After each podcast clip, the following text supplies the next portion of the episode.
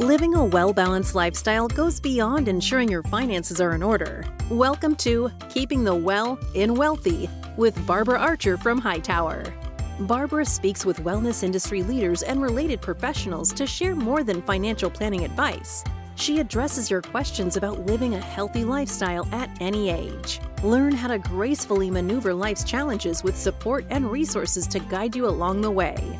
Barbara and the team at Hightower help you make a plan, make an investment, and make a difference in your own wealth and well being, and in your families, and within your community. Thank you for listening to Keeping the Well in Wealthy with Barbara Archer, sponsored by Hightower. Now, on to the show. Hello, and welcome to Keeping the Well and Wealthy with your host, Barbara Archer from Hightower. Barbara, how are you? I'm terrific today, Eric. And how are you doing? Oh, I'm fantastic. So good to be back with you. I'm, I'm, just, I get excited every time I see a meeting on my calendar with you. Eh, I just know that I'm going to learn something and get to hang out with you. So I'm, I'm having some fun already. Well, good, because I'm going to kind of shock you today. oh We're going to talk about eating disorders. And you know, I'm kind of an analytic and love to research our topics, right? Yes, absolutely. Well, I recently discovered some very startling statistics that prompted me to invite our guest today. Were you aware that eating disorder deaths are second only to opioid overdoses? Did you know I, that? I did not know that. I did not either, which I found to be just stunning.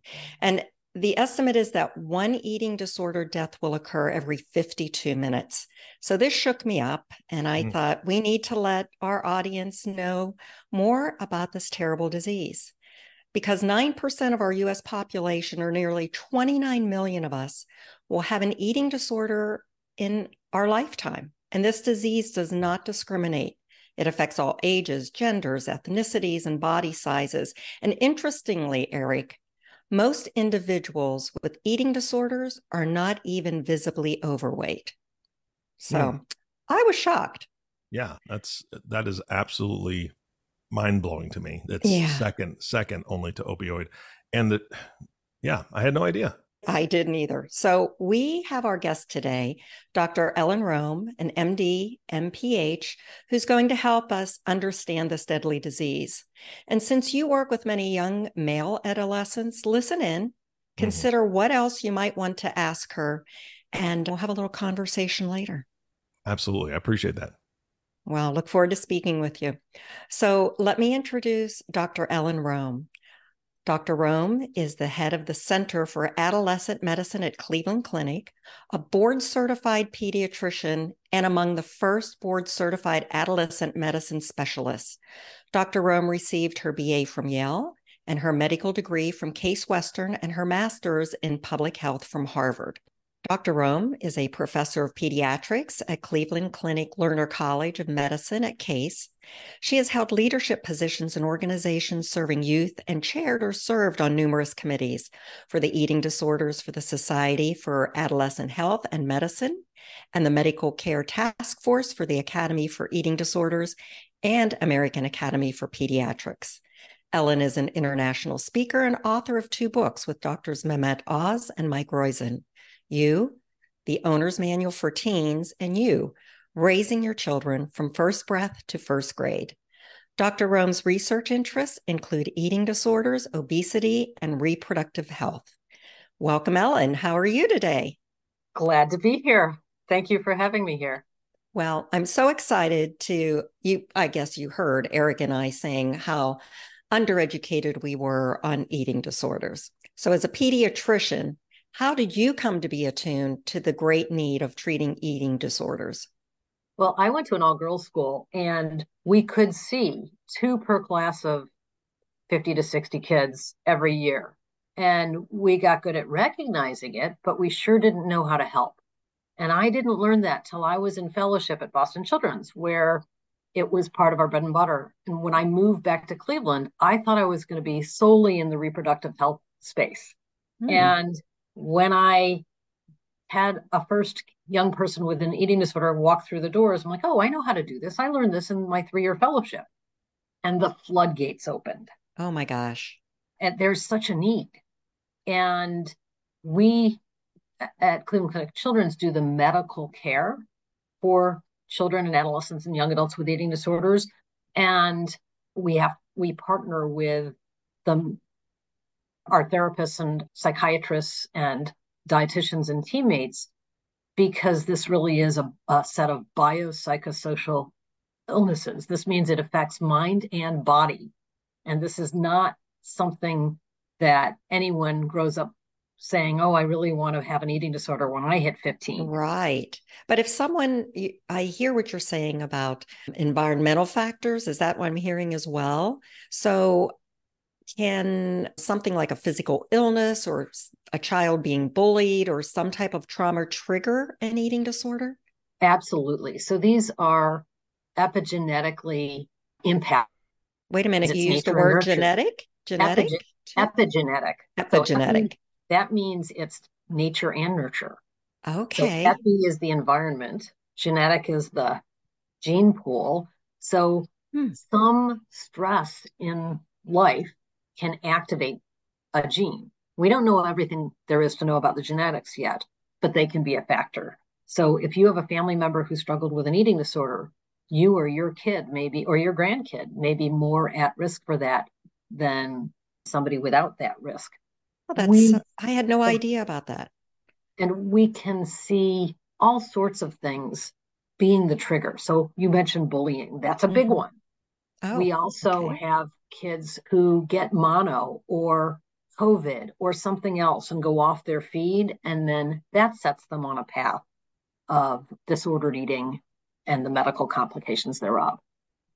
Have a so, pandemic. That's a great exacerbator of oh my gosh, yes. Disordered eating. So we all saw globally this huge increase in eating disorders and anxiety and depression and other just downstream effects of the of this pandemic. So am I hearing this can be biological, social, mental, and have some genetic connections? All of and, these? And physical, because it, it, certainly Golly. has so many physical consequences. Oh my gosh. So, what are some of the common warning signs or behaviors that can assist family or friends to identify eating disorders early? You mentioned going to a girls' school. So, you know, maybe you were more sensitized to noticing changes in people? There are lots of red flags that parents and families and teachers can identify. And by the time you're worried about an eating disorder, mm-hmm. those behaviors are likely already established. So, any early worry that this could be an eating disorder bears pursuing and having medical personnel versed in detection and care of a kid with eating disorder, it's worth pursuing early. So some of those red flags include dizziness, fainting, weakness, tiredness, skipping meals, saying, oh, I ate elsewhere, and having fewer and fewer times when you see that person eat. And I, my expertise is children, but remember, these are things that can happen in old age, middle age, and young age.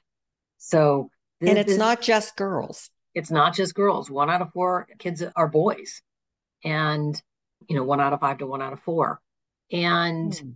it's more invisible often in boys or in youth of color because people think it's the upper middle class white kids problem, but it's not. It could be your geriatric aunt. It could be your neighbor. It could be somebody in your classroom. So when I see, let's say, an older client that comes in and they seem somewhat confused, and I ask what they had for lunch today, because I've noticed even sometimes that as older people don't get a proper nutrition, they sometimes seem a little not themselves.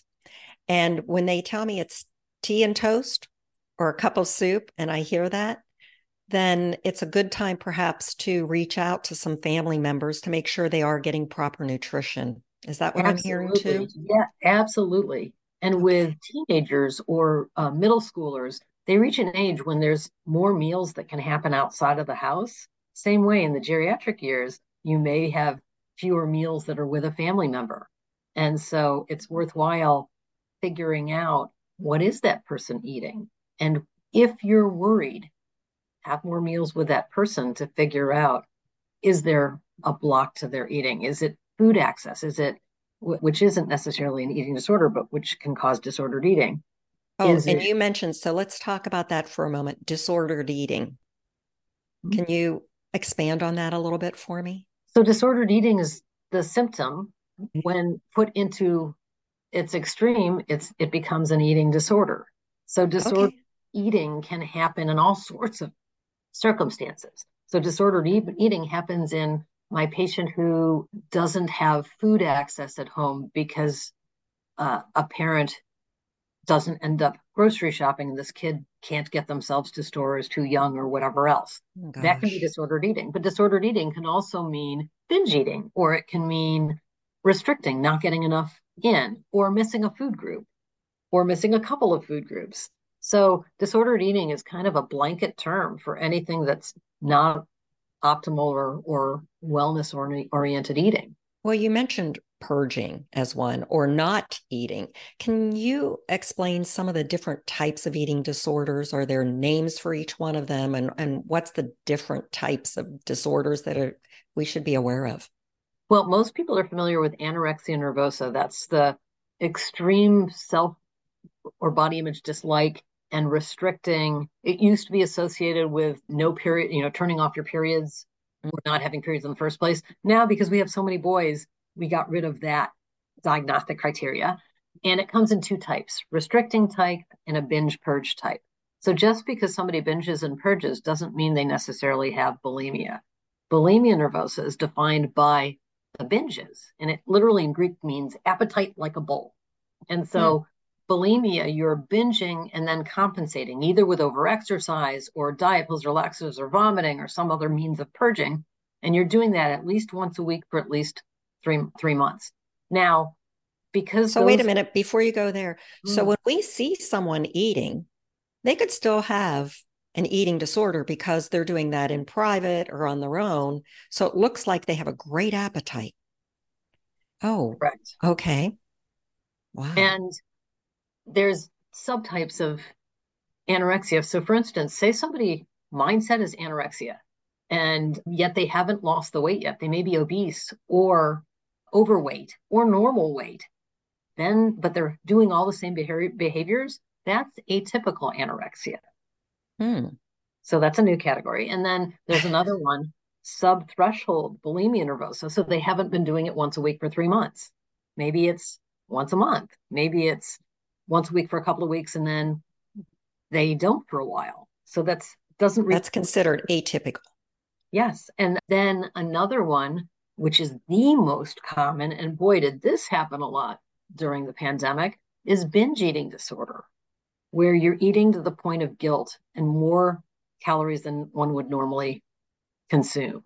Mm. So hmm. that is something that, and the difference is it's not the same thing as when a bunch of teen girls have a sleepover and everyone pigs out. Okay. The kid with binge eating disorder has relentless guilt over that action and they may not be purging or compensating, but they're still definitely having the binges. So that's a very, very, very common global health problem. And that so, can lead to overweight, obesity, and all the medical complications thereof. So I'm still trying to personally understand how we can identify these, uh, whether they're children or adults, boys or girls, man woman what can we look for? And so one of the things I, am thinking of purging can a dentist help identify an eating disorder?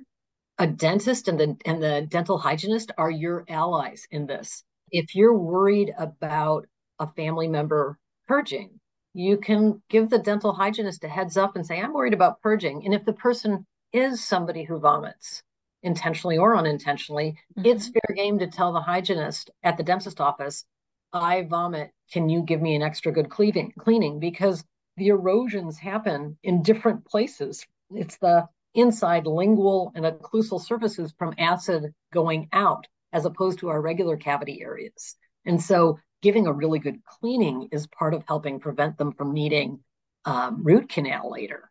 Oh my so gosh! It's yeah. it's a really important thing, and we have people that have completely eroded their teeth from purging.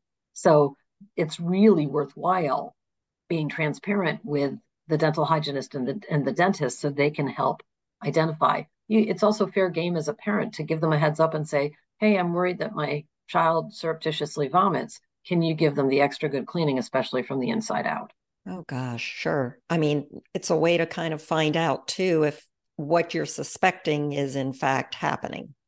And no, if if if a family member or a teacher or friends suspect an eating disorder, take that seriously. And if your pediatrician or family practice doc isn't really listening to your concerns, take those concerns to a, professional who's versed in the care of youth with eating disorders. We see in our practice kids who haven't had a period in longer than six months, which is a risk for kids' bone um, oh. and adults. And the pediatrician didn't create a sense of concern partnering with that parent on that. Or the pediatrician might have, but the parent didn't hear it. So when periods turn off, when a kid's get up and go, got up and went. Okay, uh, so these are these are all your tell flags, mm-hmm, red flags.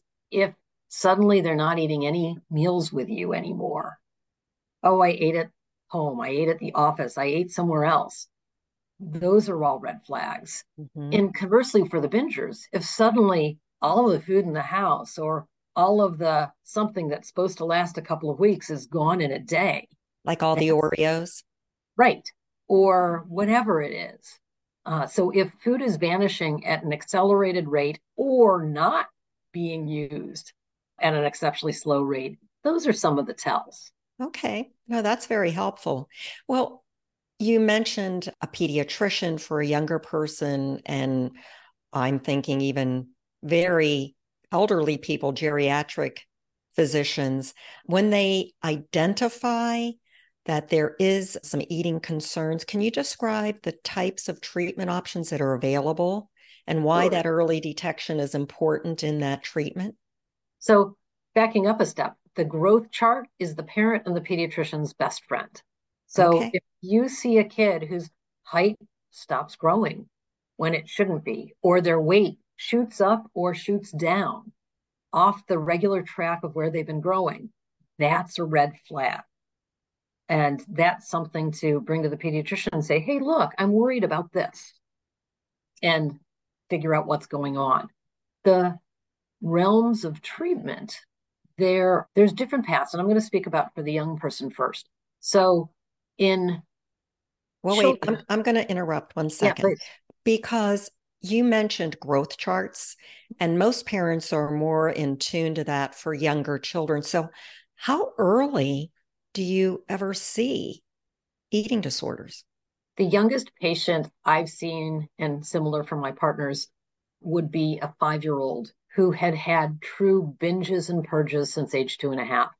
What? Also, yes. Um, what? this young Wait. person, yeah, horrible. Oh my gosh. Now, this young person had been sexually abused, and her automatic response, not learned from anywhere, but just her intrinsic response, was to binge and purge. Is that because they feel like they have some control over something after they've been traumatized or he wasn't conscious of that at mm. five. Yeah, at five. Oh my golly. And that brings so the growth chart would be it would apply at a five year old, sure and we see kids with restricting from anorexia, there's a whole new category of eating disorders also that is called ARFID or avoidant restrictive food intake disorder. This diagnosis is only a only 10 years old and back in 2010 a bunch of us in the National Eating Disorders Quality Improvement Collaborative uh, where our agenda is to do better at what we do to improve the quality and safety of how we help diagnose and treat kids with eating disorders. And, and that's called ARFID? ARFID, uh, avoidant restrictive food intake disorder. So wow. we were studying anorexia and we found this set of kids who had all the physiology, had lost the weight, lost lost heart muscle, everything, constipation, all of the physical things, but they didn't have the mindset if you asked them if they uh, what they thought they ought to weigh, they're like, "Oh, I want to gain." And so we studied these, and we presented it to the diagnostic and statistic manual revision people for DSM 5, thinking, all right, it'll be in DSM 6, which hasn't come out yet. And I don't know like, what DSM 6 oh, is. Diagnostic Statistic Manual, fifth edition, which came out in 2013, oh, okay. versus the next revision, which is still in the works. We thought it wouldn't be even a thing yet. But they were like, wow, this is really a thing. And they put us in DSM 5, Diagnostic and Statistic Manual, as a new diagnosis. So, so ARFID has been existent since uh, as a diagnosis since 2013 and in this last decade, we've been learning about what is it? How do you get, how do you get it better? And it comes in kind of three buckets, but you can be in more than one bucket, or you might not quite fit those buckets. So one bucket is the kid who are super picky, like they may not like textures. And a lot of our kids with autism, they fall into this thing. They don't want foods mm. to touch, or kids with OCD, they're worried about something that's interfering with eating. So they're not getting enough in. The next bucket is the kids who got mono or COVID or something else and went off their feed and then just lose their interest. So they aren't getting food in because the appetite's not there. And then a third bucket is consists of all those kids who are avoiding something. So the eight year old who chokes on a Starbucks, uh, a Starburst and never wants to choke again, or okay. the person who has something where they vomit and they never want to vomit again, or the kid who has chronic belly pain and doesn't want to have pain, so they're avoiding eating in order to avoid the pain. So you can be in more than one bucket, but that's a way to kind of think about how ARFID can come about in a kid.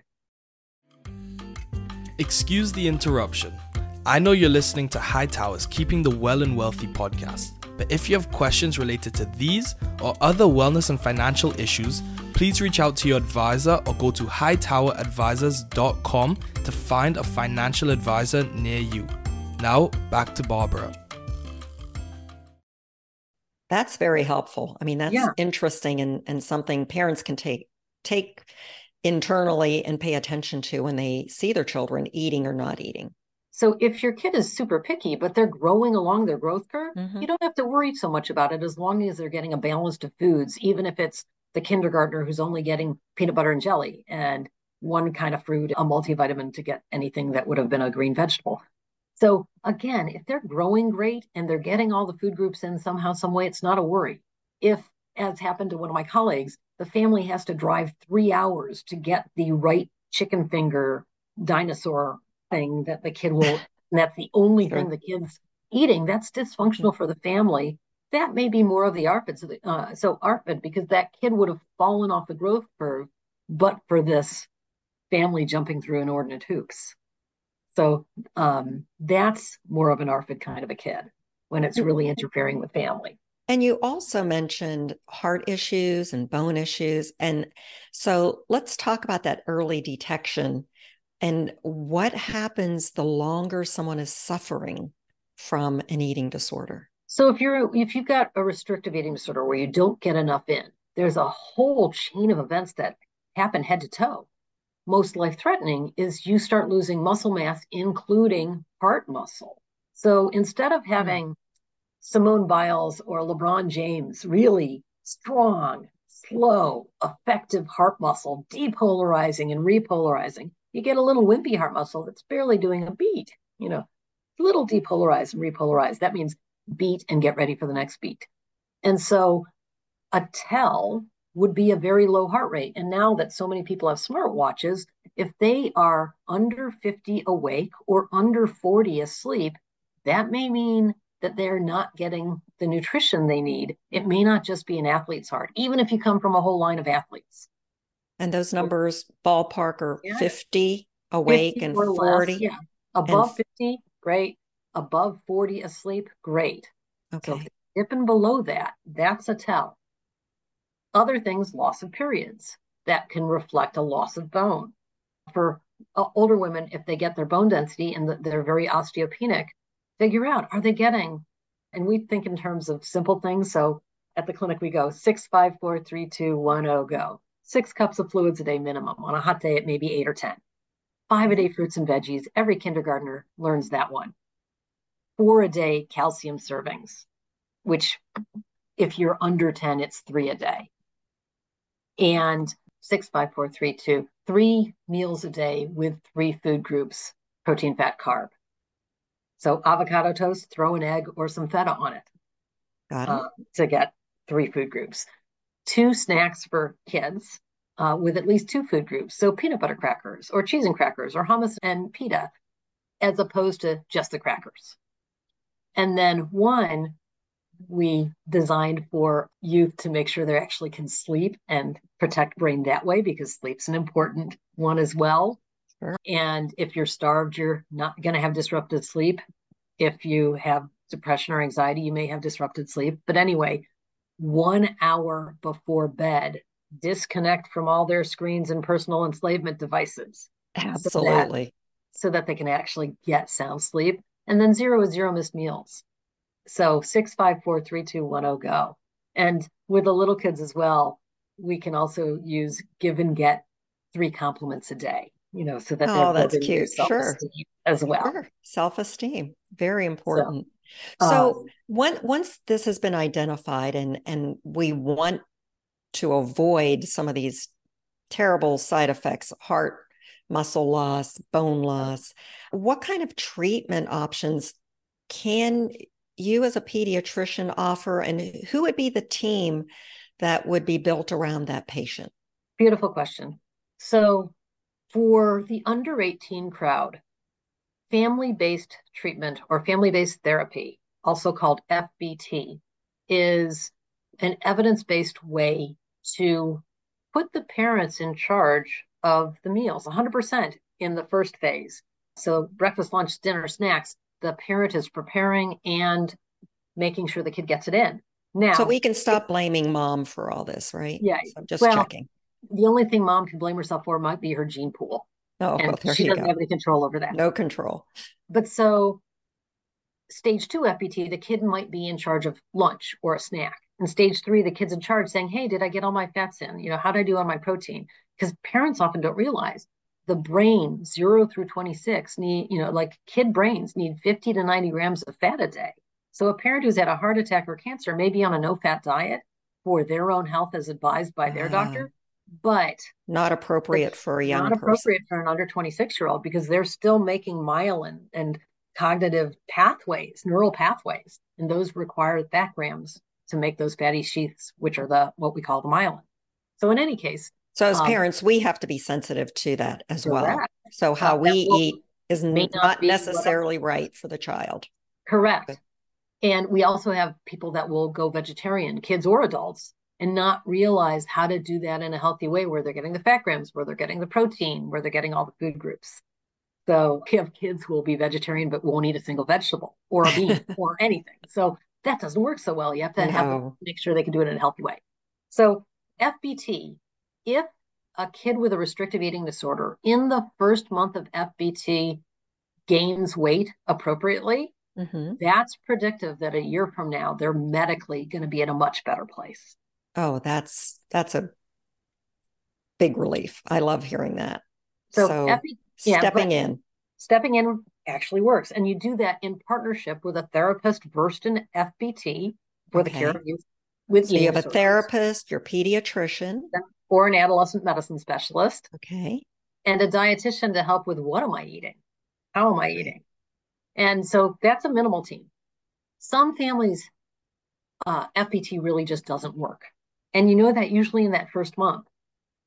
if counting with the coach with the team. So if once the team is assembled, and it can be a virtual team, doesn't have to be in person for all of these things. Okay. If if FBT isn't working, the other levels of care for somebody that needs 24/7 monitoring, residential care is at a place like Veritas or uh, you know or other place where they're getting 100% care Uh, can be How can you decide when it should be inpatient or outpatient treatment? So- when, when do you make that decision? acute medical stabilization, kind of what we'll do in our hospital, in a medical hospital, is when the heart rate's less than 50, they're ab- they have abnormal electrolytes, their potassium's off, or they have an EKG abnormality, or they're acutely suicidal, we will bring them in. Okay, good. And then so you you do see those extremes, and that's when you know they day. really have to be treated inpatient. Okay. every day. And then residential would be for somebody who's medically stable, but still needs 24 7 care for their own safety and relearning how to eat. The next level would be what we call day treatment program or DTP. It's also called a partial hospital program or PHP. Eating disorder world loves all these initials. But so in any case, day treatment program, some people don't need residential and can start right there. And that's like five to 10 hours, five days a week, where you're getting at least two meals and a snack monitored and hopefully some skills to handle the distress of that uh, for that kid, either virtually or in a treatment setting. And then so the, the therapy, I'm hearing the therapy is really important. The food, the they, therapy is really the food there. Okay. Getting those meals in because it turns out all the skills in the world and all the therapy in the world won't work unless the kid's getting fed. Food is the first medicine. Food so is I'm, medicine. Yeah. Yes. Food is love and food is medicine there. There we go. So we have FBT, we have residential, we have day treatment program. Where most of the skills in this side of the pathway happen are in intensive outpatient therapy, which if somebody's already getting the meals in, then they can be in IOP or intensive outpatient. And that's one to three hours, usually five days a week to start. Sometimes it goes down to one day a week, where they're learning how to act opposites. The eating disorder says, don't you dare eat that. That's going to make you obese. And you eat that ice cream cone anyway, or distraction, or all sorts of interpersonal effectiveness skills that help not just with the eating disorder, but with a teacher that you need to partner with better, or a boss that's not serving you well someday, or vice versa, uh, or a partner or a college roommate who could be triggering in their disordered eating. So so they can relapse even if they've gone through this program something can come up in their lives and they can fall back into an old pattern. Right. So in IOP or eventually with FBT they need to learn those skills. Got it. That's important. So, has treatment morphed over time, or specifically the part that families do play in recovery? Absolutely. In the 90s, it was a parentectomy, kind of like an appendectomy. Let's oh carve oh the parent out of the equation, which doomed families to a lifetime of not very fun family dinners or holidays or other times where food and family went together. But after it, parents were woven in as an integral part of the solution. And thank for goodness. families, yes, thank goodness. And for families that are trying to figure out their path through FBT, the Feast website is about family based therapy and resources to make it easier for families because every meal it feels like you're pushing this kid out of an airplane with a bungee cord.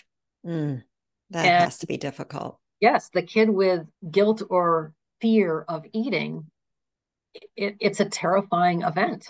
So families need to figure out one, it's not their fault. Two, how do we manage the meals? How do we get the food in? With a lot of families, I'll actually have the kid name their eating disorder so that the family can then disinvite it to that meal. I have, I have a couple of favorites. One now college age patient calls hers Voldemort. Oh gosh, great really, name. Brilliant young person. old old Harry Potters, sure. Yes, and so when she was successfully able to go back to college, the parents got her a cake that said basically "F you, Voldemort." Oh, and that's cute. She was able to eat that cake and launch and successfully manage getting back to college, which was those just, successes must be so rewarding for you. Oh, that's got to be uh, great. And then another favorite name was a nine year old. I nearly fell out of my chair. Uh, hopefully, I had my best poker face on, but she called hers Fred. And when I asked what that meant to her, she goes, Oh, freaking ridiculous eating disorder. Oh my gosh. Well, From a nine year old. Creative. Yeah.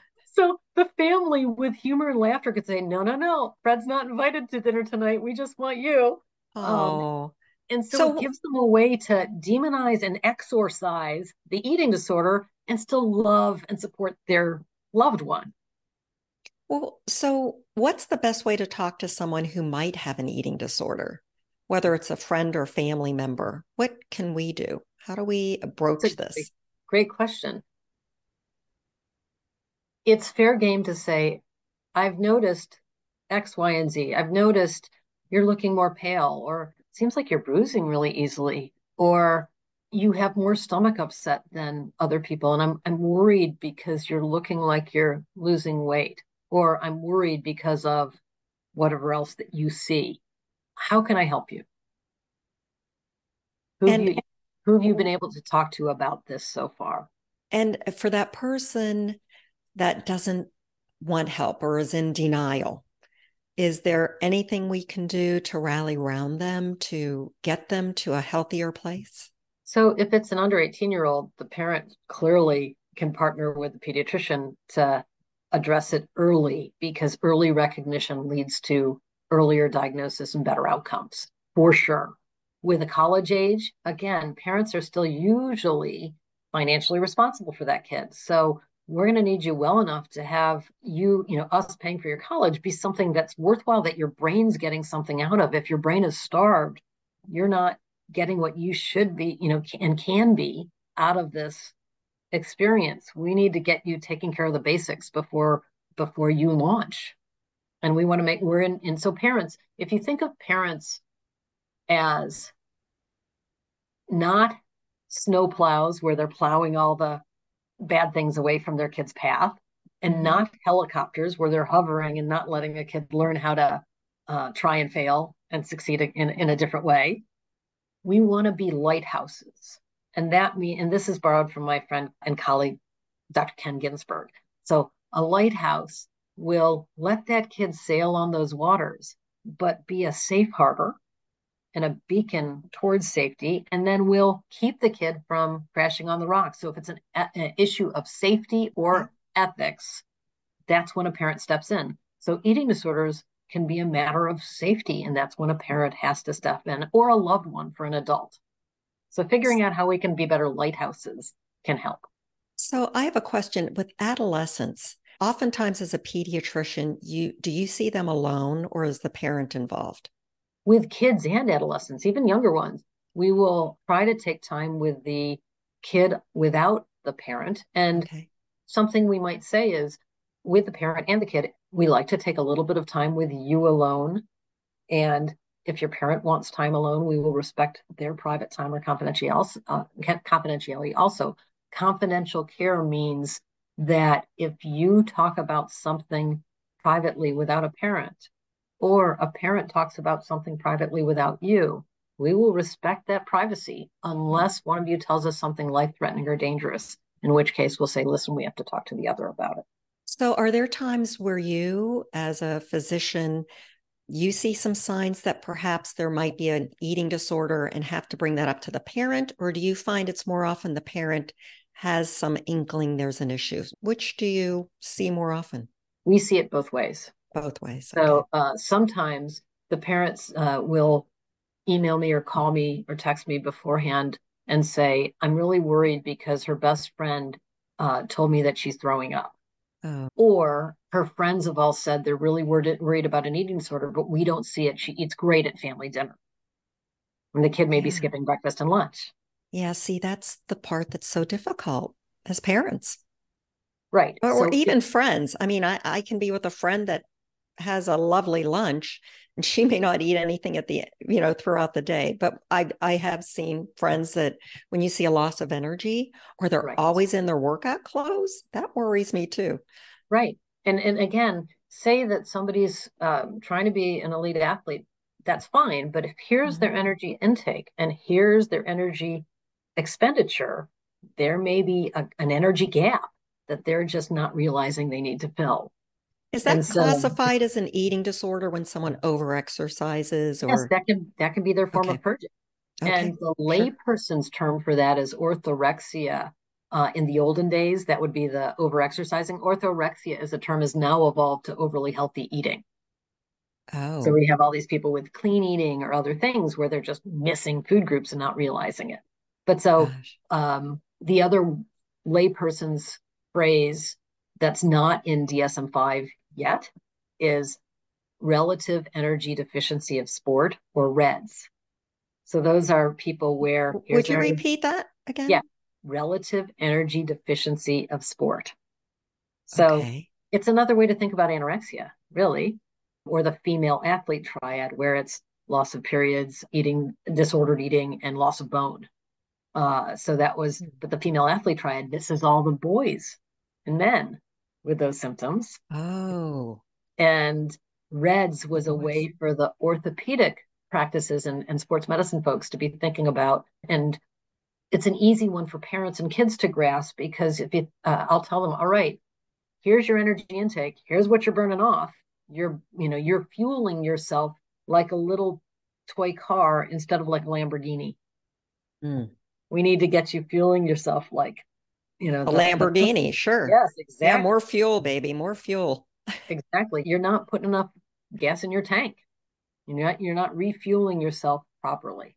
All right. This is fascinating. Well, Ellen, thank you for offering all this factual information as well as the hope to many of our listeners today who are either suffering themselves from an eating disorder or have a friend or family member who is.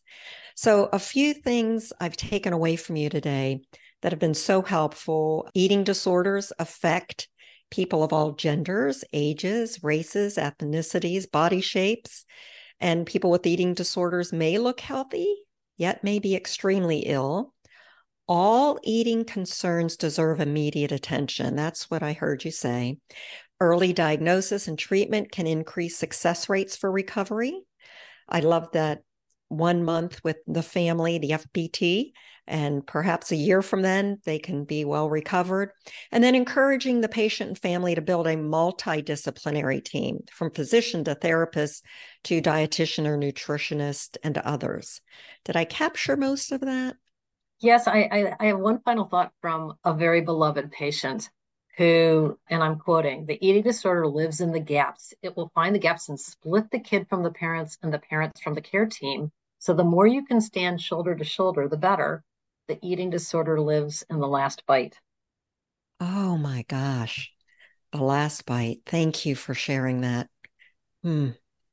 Well, I'm going to be much more aware. And before we invite Eric back to join us, my last question for you, Ellen, is how do you keep your well in wealthy? Thank you for asking. How we recharge is so important for each of us.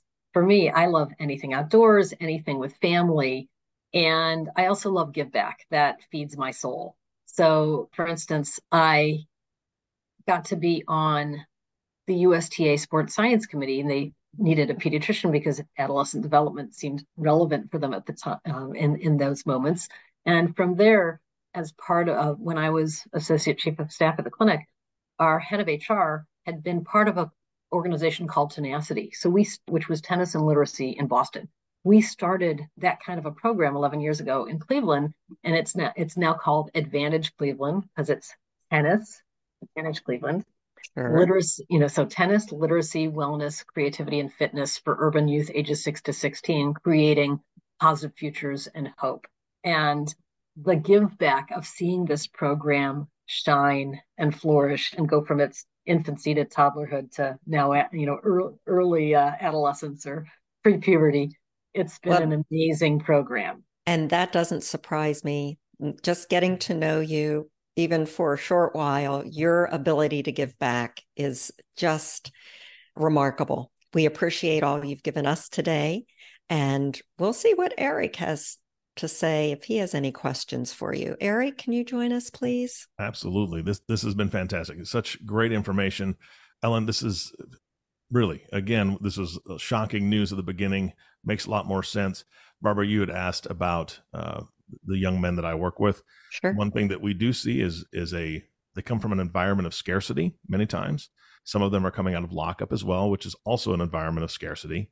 And so what we see is some overeating to begin with, right? They're getting thirds and maybe fourths. They, they will try to get mm. fourths. My wife is an amazing cook, but they're overeating at the beginning because they think the food's going to be gone or that's not going to be there um, just because they're in that mindset. Even though they see a very full fridge, very full pantry, very full freezer, they still have that mindset. And then one of the behaviors that we also see is when we start to restrict them, meaning like you have to stop at thirds. So we're not restricting them at firsts. These are healthy young men that are usually, you know, in sports and things. So we want to fuel their bodies.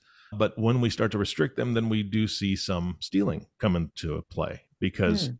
they'll sneak some food because again that scarcity mindset is still there and that trauma well, that they had absolutely so we we recognize those things within the, the population that we work with because that's that's their main driver. It's the stealing is not a byproduct of them being greedy, it's them being fearful. And so we recognize that and we teach to that instead. Um, and they they usually come out of that very quickly because once they get comfortable in an environment that they know that the food's not going to run out and nobody else is going to take it from them, then that behavior goes away. But it does take some time because the trauma is real and we just recognize that. So I, I loved this conversation today. It, it really hit home, and, and I thought it was just amazing. Eric, that's so perceptive. And with those kind of kids and with binge eaters, we often talk to them about hungry and full. And if Absolutely. hungry one is, I'm so hungry I could eat an elephant, and 10 is, I've just eaten an elephant, mm-hmm. figuring out how to help them live from a, a in a three to a seven. Yeah. And, yeah. and to know that they can trust their environment and the people around them to make sure that they're gonna keep having food will help them learn to live that three to a seven over time. Yep, absolutely. Wow, great tip. Well, Eric, you and our guests, I think, hit it off too because you uh, you have an understanding. And what we want our listeners to know is that Dr. Ellen Rome, and that's spelled R O M E, is at the Cleveland Clinic, and she can be reached at clevelandclinic.org. And if you search under physicians, again, it's R O M E or at her office, which is 216 444 3566. And in our podcast notes, we'll have this, as well as some helplines and other resource websites that can be of help. So, again, Ellen, thank you so much for joining us. You were just terrific. So, my pleasure. Thank you for addressing this awesome topic. This has been fantastic. Like I said, thank you so much for being here. Barbara, of course, thank you for facilitating this and bringing this podcast to the public and to me. Um, I just enjoy it so much. So thank you again. And our last thank you will always go to you, the listening audience. Thank you so much for tuning in and listening to the Keeping the Well and Wealthy with Barbara Archer. If you have not subscribed to the podcast yet, please click the subscribe now button below. This way, when Barbara comes out with a new podcast, it'll show up directly on your listening device. And we humbly ask that you share this podcast, rate it, and leave a review, as this actually does help others find the show. Again, thank you so much for listening today. For everyone at Hightower, this is Eric Johnson reminding you to go out in the world and make a difference. We'll see you next time. Thank you for listening to Keeping the Well in Wealthy with Barbara Archer, sponsored by Hightower. Click the follow button to be notified when new episodes become available. The information covered and posted represents the views and opinions of the guest and does not necessarily represent the views or opinions of Hightower Wealth Advisors. The content has been made available for informational and educational purposes only. The content is not intended to be a substitute for professional investing advice. Always seek the advice of your financial advisor or other qualified financial service provider with any questions you may have regarding your investment planning. Hightower Wealth Advisors is a group comprised of investment professionals registered with Hightower Advisors LLC, an SEC registered investment advisor. Some investment professionals may also be registered with Hightower Securities LLC, member FINRA and SIPC. Advisory services are offered through Hightower Advisors LLC. Securities are offered through Hightower Securities LLC. This is not an offer to buy or sell securities. No investment process is free of risk, and there is no guarantee that the investment process or the investment opportunities referenced herein will be profitable. Past performance is neither indicative nor a guarantee of future results. The investment opportunities referenced herein may not be suitable for all investors. All data or other information referenced herein is from sources believed to be reliable. Any opinions, news, research, analysis, prices, or other data or information contained in this presentation is provided as general market commentary and does not constitute investment advice. Hightower Wealth Advisors and Hightower Advisors LLC or any of its affiliates make no representations or warranties expressed or implied as to the accuracy or completeness of the information or for statements or errors or omissions or results obtained obtained from the use of this information. Hightower Wealth Advisors and Hightower Advisors LLC assume no liability for any action made or taken in reliance on or relating in any way to this information. The information is provided as of the date referenced in the document. Such data and other information are subject to change without notice. This document was created for informational purposes only. The opinions expressed herein are solely those of the authors and do not represent those of Hightower Advisors LLC or any of its affiliates. Hightower Advisors LLC or any of its affiliates do not provide tax or legal advice. This material is not intended or written to provide and should not be relied upon or used as a substitute for tax or legal advice. Information contained herein does not consider an individual's or entity's specific circumstances or applicable governing law, which may vary from jurisdiction to jurisdiction and be subject to change. Clients are urged to consult their tax or legal advisor for related questions.